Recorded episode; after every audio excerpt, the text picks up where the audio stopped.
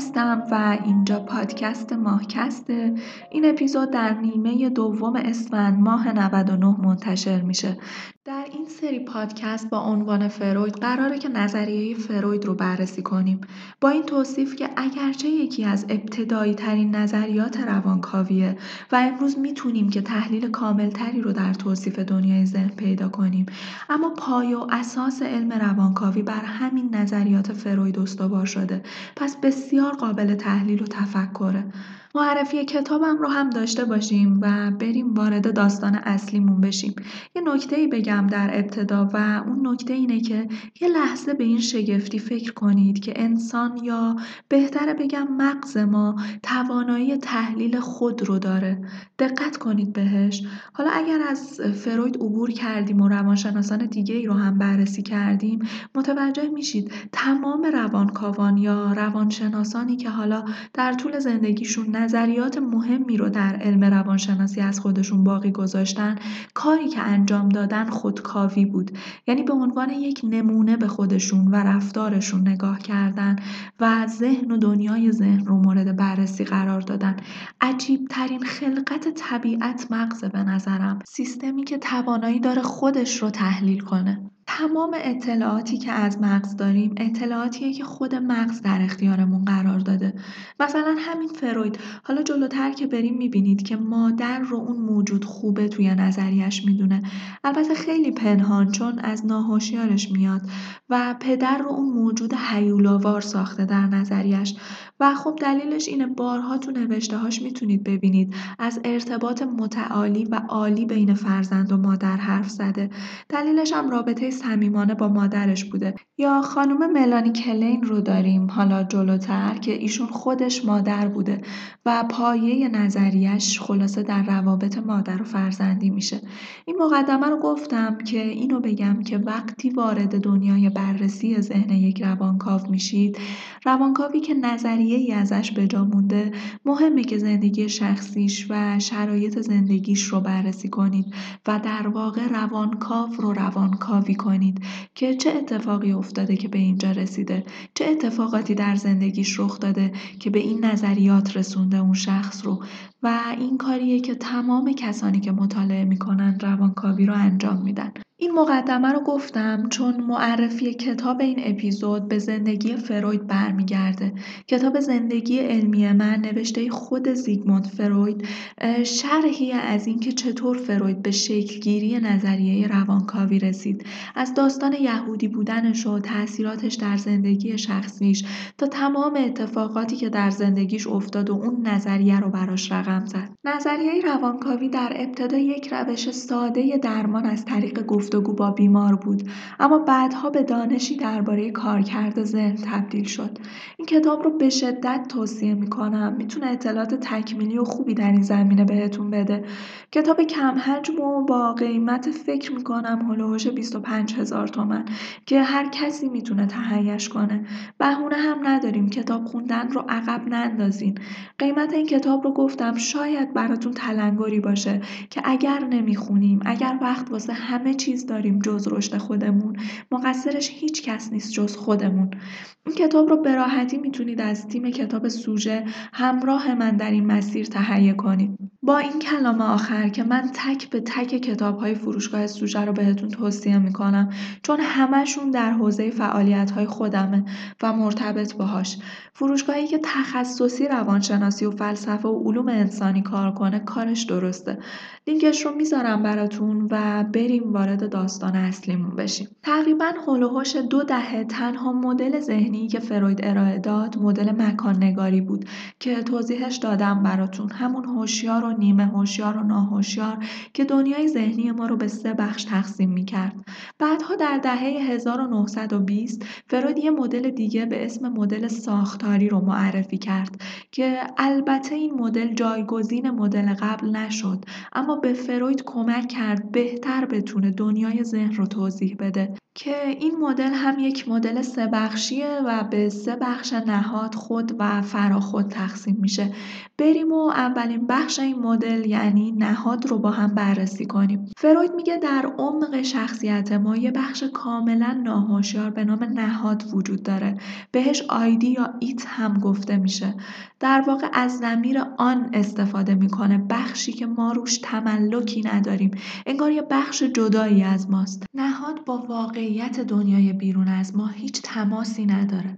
اما یه میل دائمی در نهاد وجود داره. یه میل بیمارگونه حیوانی که تنها تلاش و فعالیتش ارزای امیال شخصیه و با ارزای امیال ما سعی می‌کنه تنش رو در ما کاهش بده.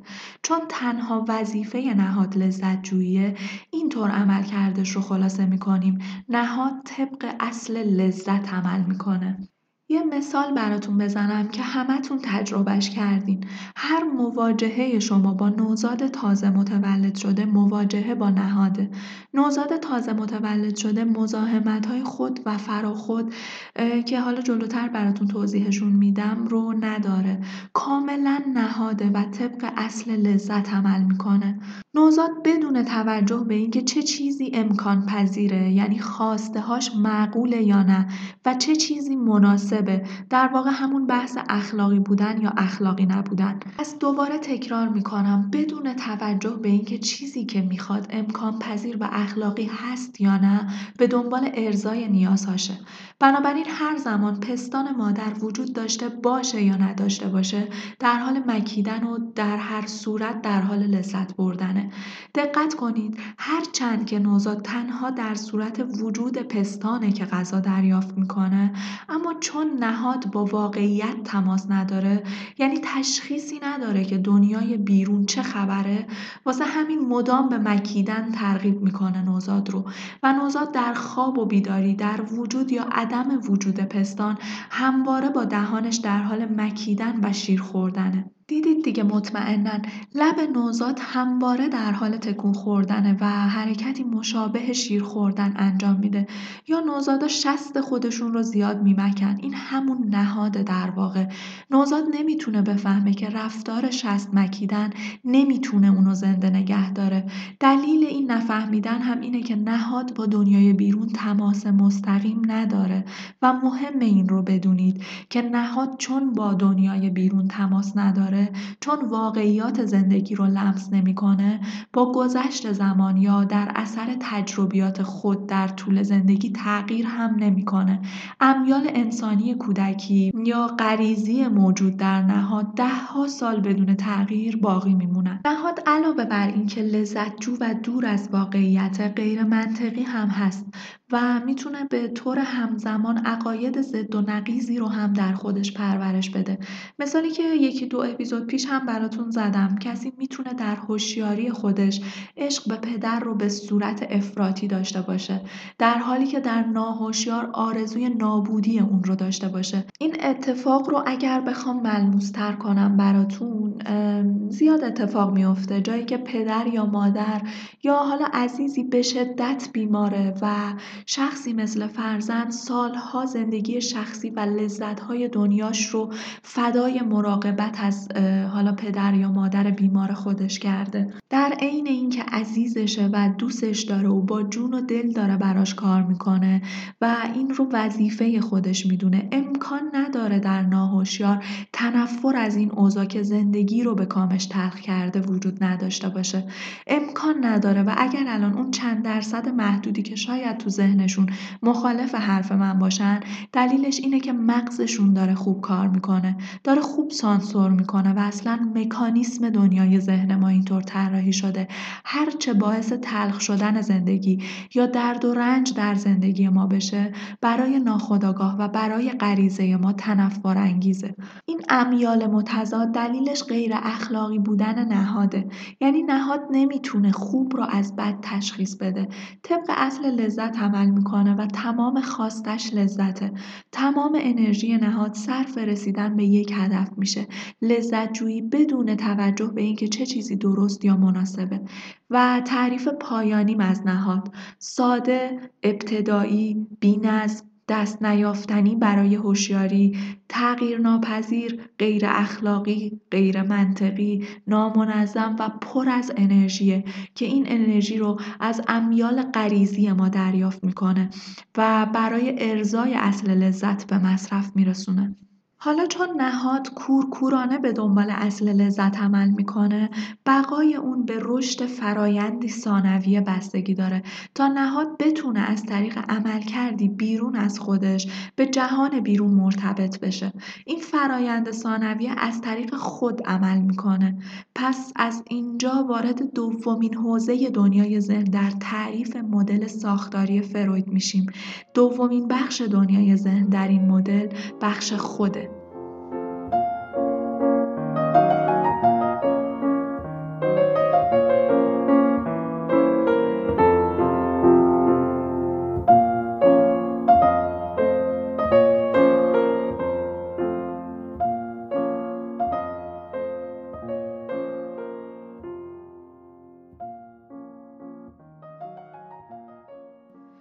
خود یا من تنها حوزه ذهنه که به طور مستقیم با واقعیت ارتباط داره. یادآوری کنم نهاد ایت یا آن بود چیزی که مالکیت ما رو با خودش نداشت. جدا از ما بود اما خود یا من بخشی از ماست و مالکیت ما رو با خودش داره. خود در دوران کودکی از نهاد به وجود میاد و تنها منبع ارتباط فرد با دنیای بیرونه. در مقابل نهاد که بر اساس اصل لذت عمل می‌کنه خود بر طبق اصل واقعیت عمل می‌کنه و همواره در تلاش و داره انرژی صرف می‌کنه اصل واقعیت رو جایگزین اصل لذت نهاد کنه. خود به عنوان تنها حوزه ذهن که با دنیای بیرون ارتباط داره گیرنده یا مجری شخصیته.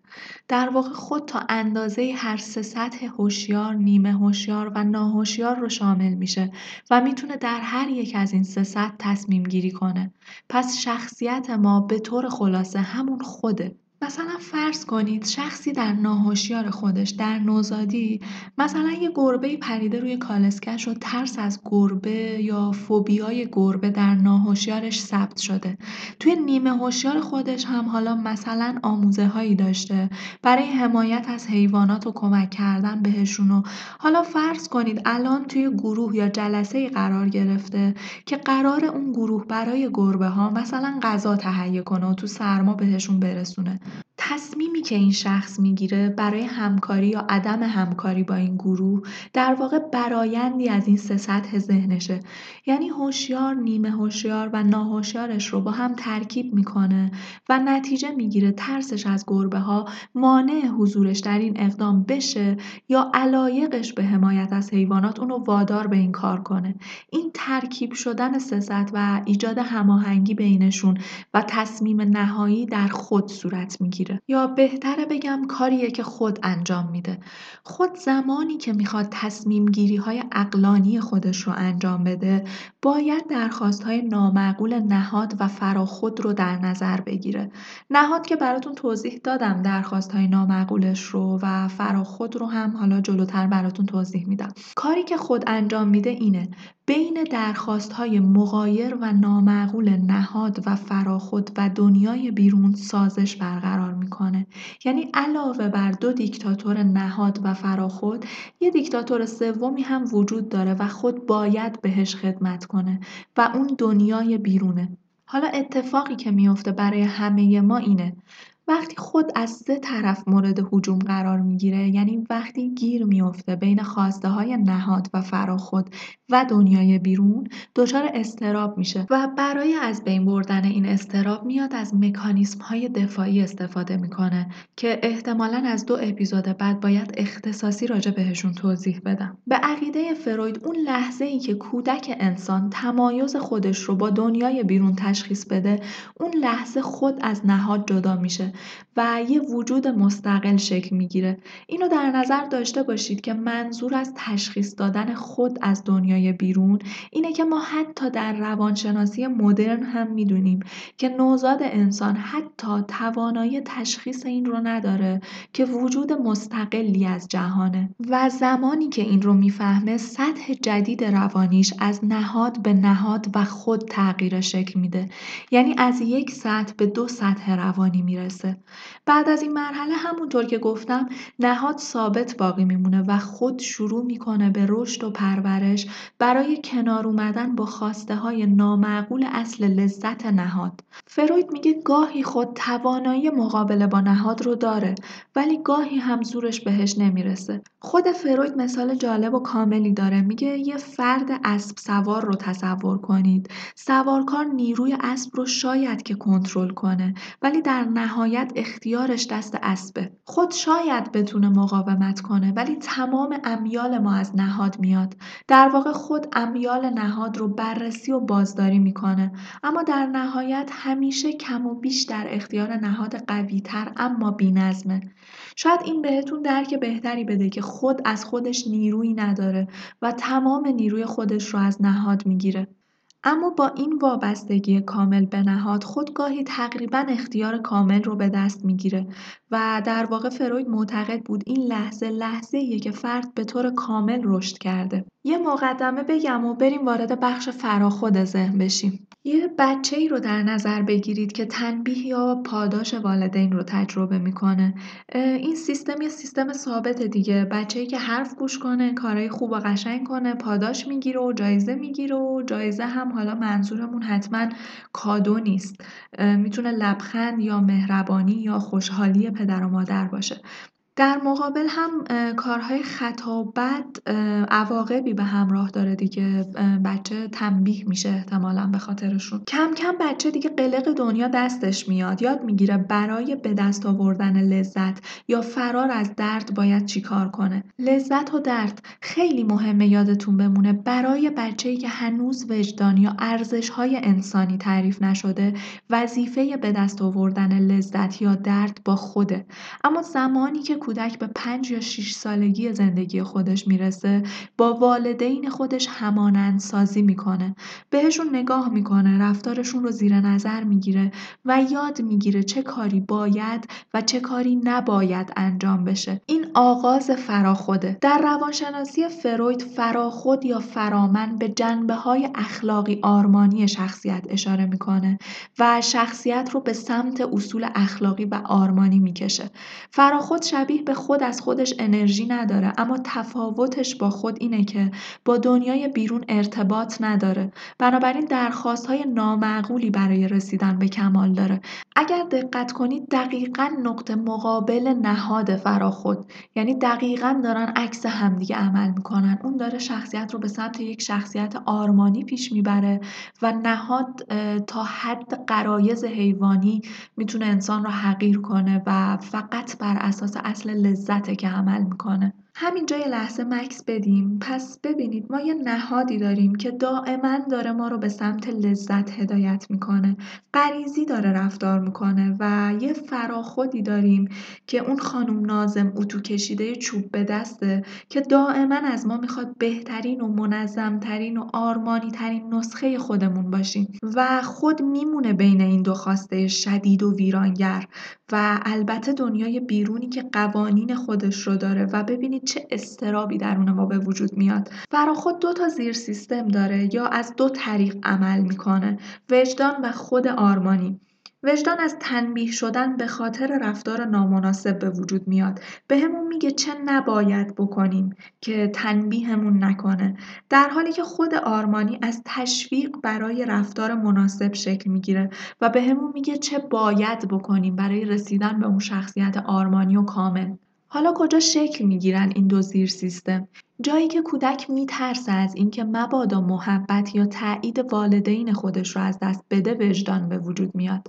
فراخودی که خوب رشد کرده باشه توانایی این رو داره امیال جنسی و پرخاشگرانه رو سرکوب کنه. اینجا باید براتون سوال پیش بیاد که مگه نگفتی فراخود از خودش نیروی نداره؟ چطور این کار رو انجام میده؟ فراخود از طریق خود این کار رو انجام میده.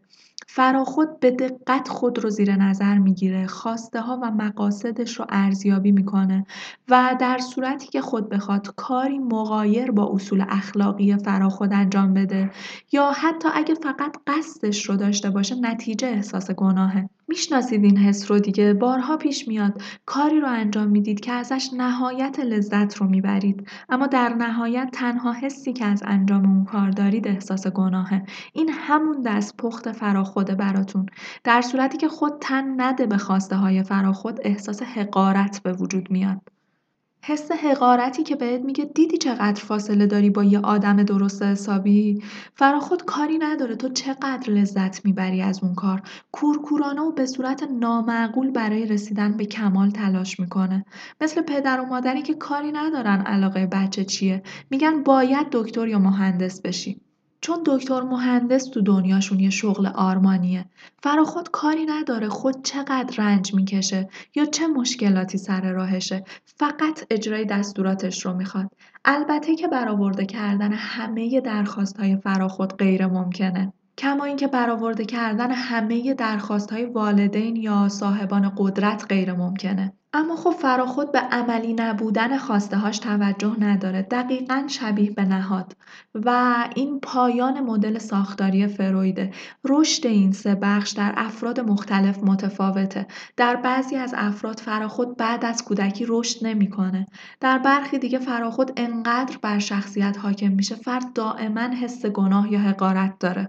در بعضی از افراد خود و فراخود به نوبت شخصیت رو کنترل می‌کنن.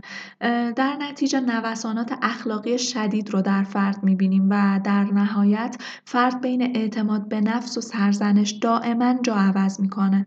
در اپیزود بعد چهار تا از انگیزه ها و امیال ذهنی رو براتون توضیح میدم.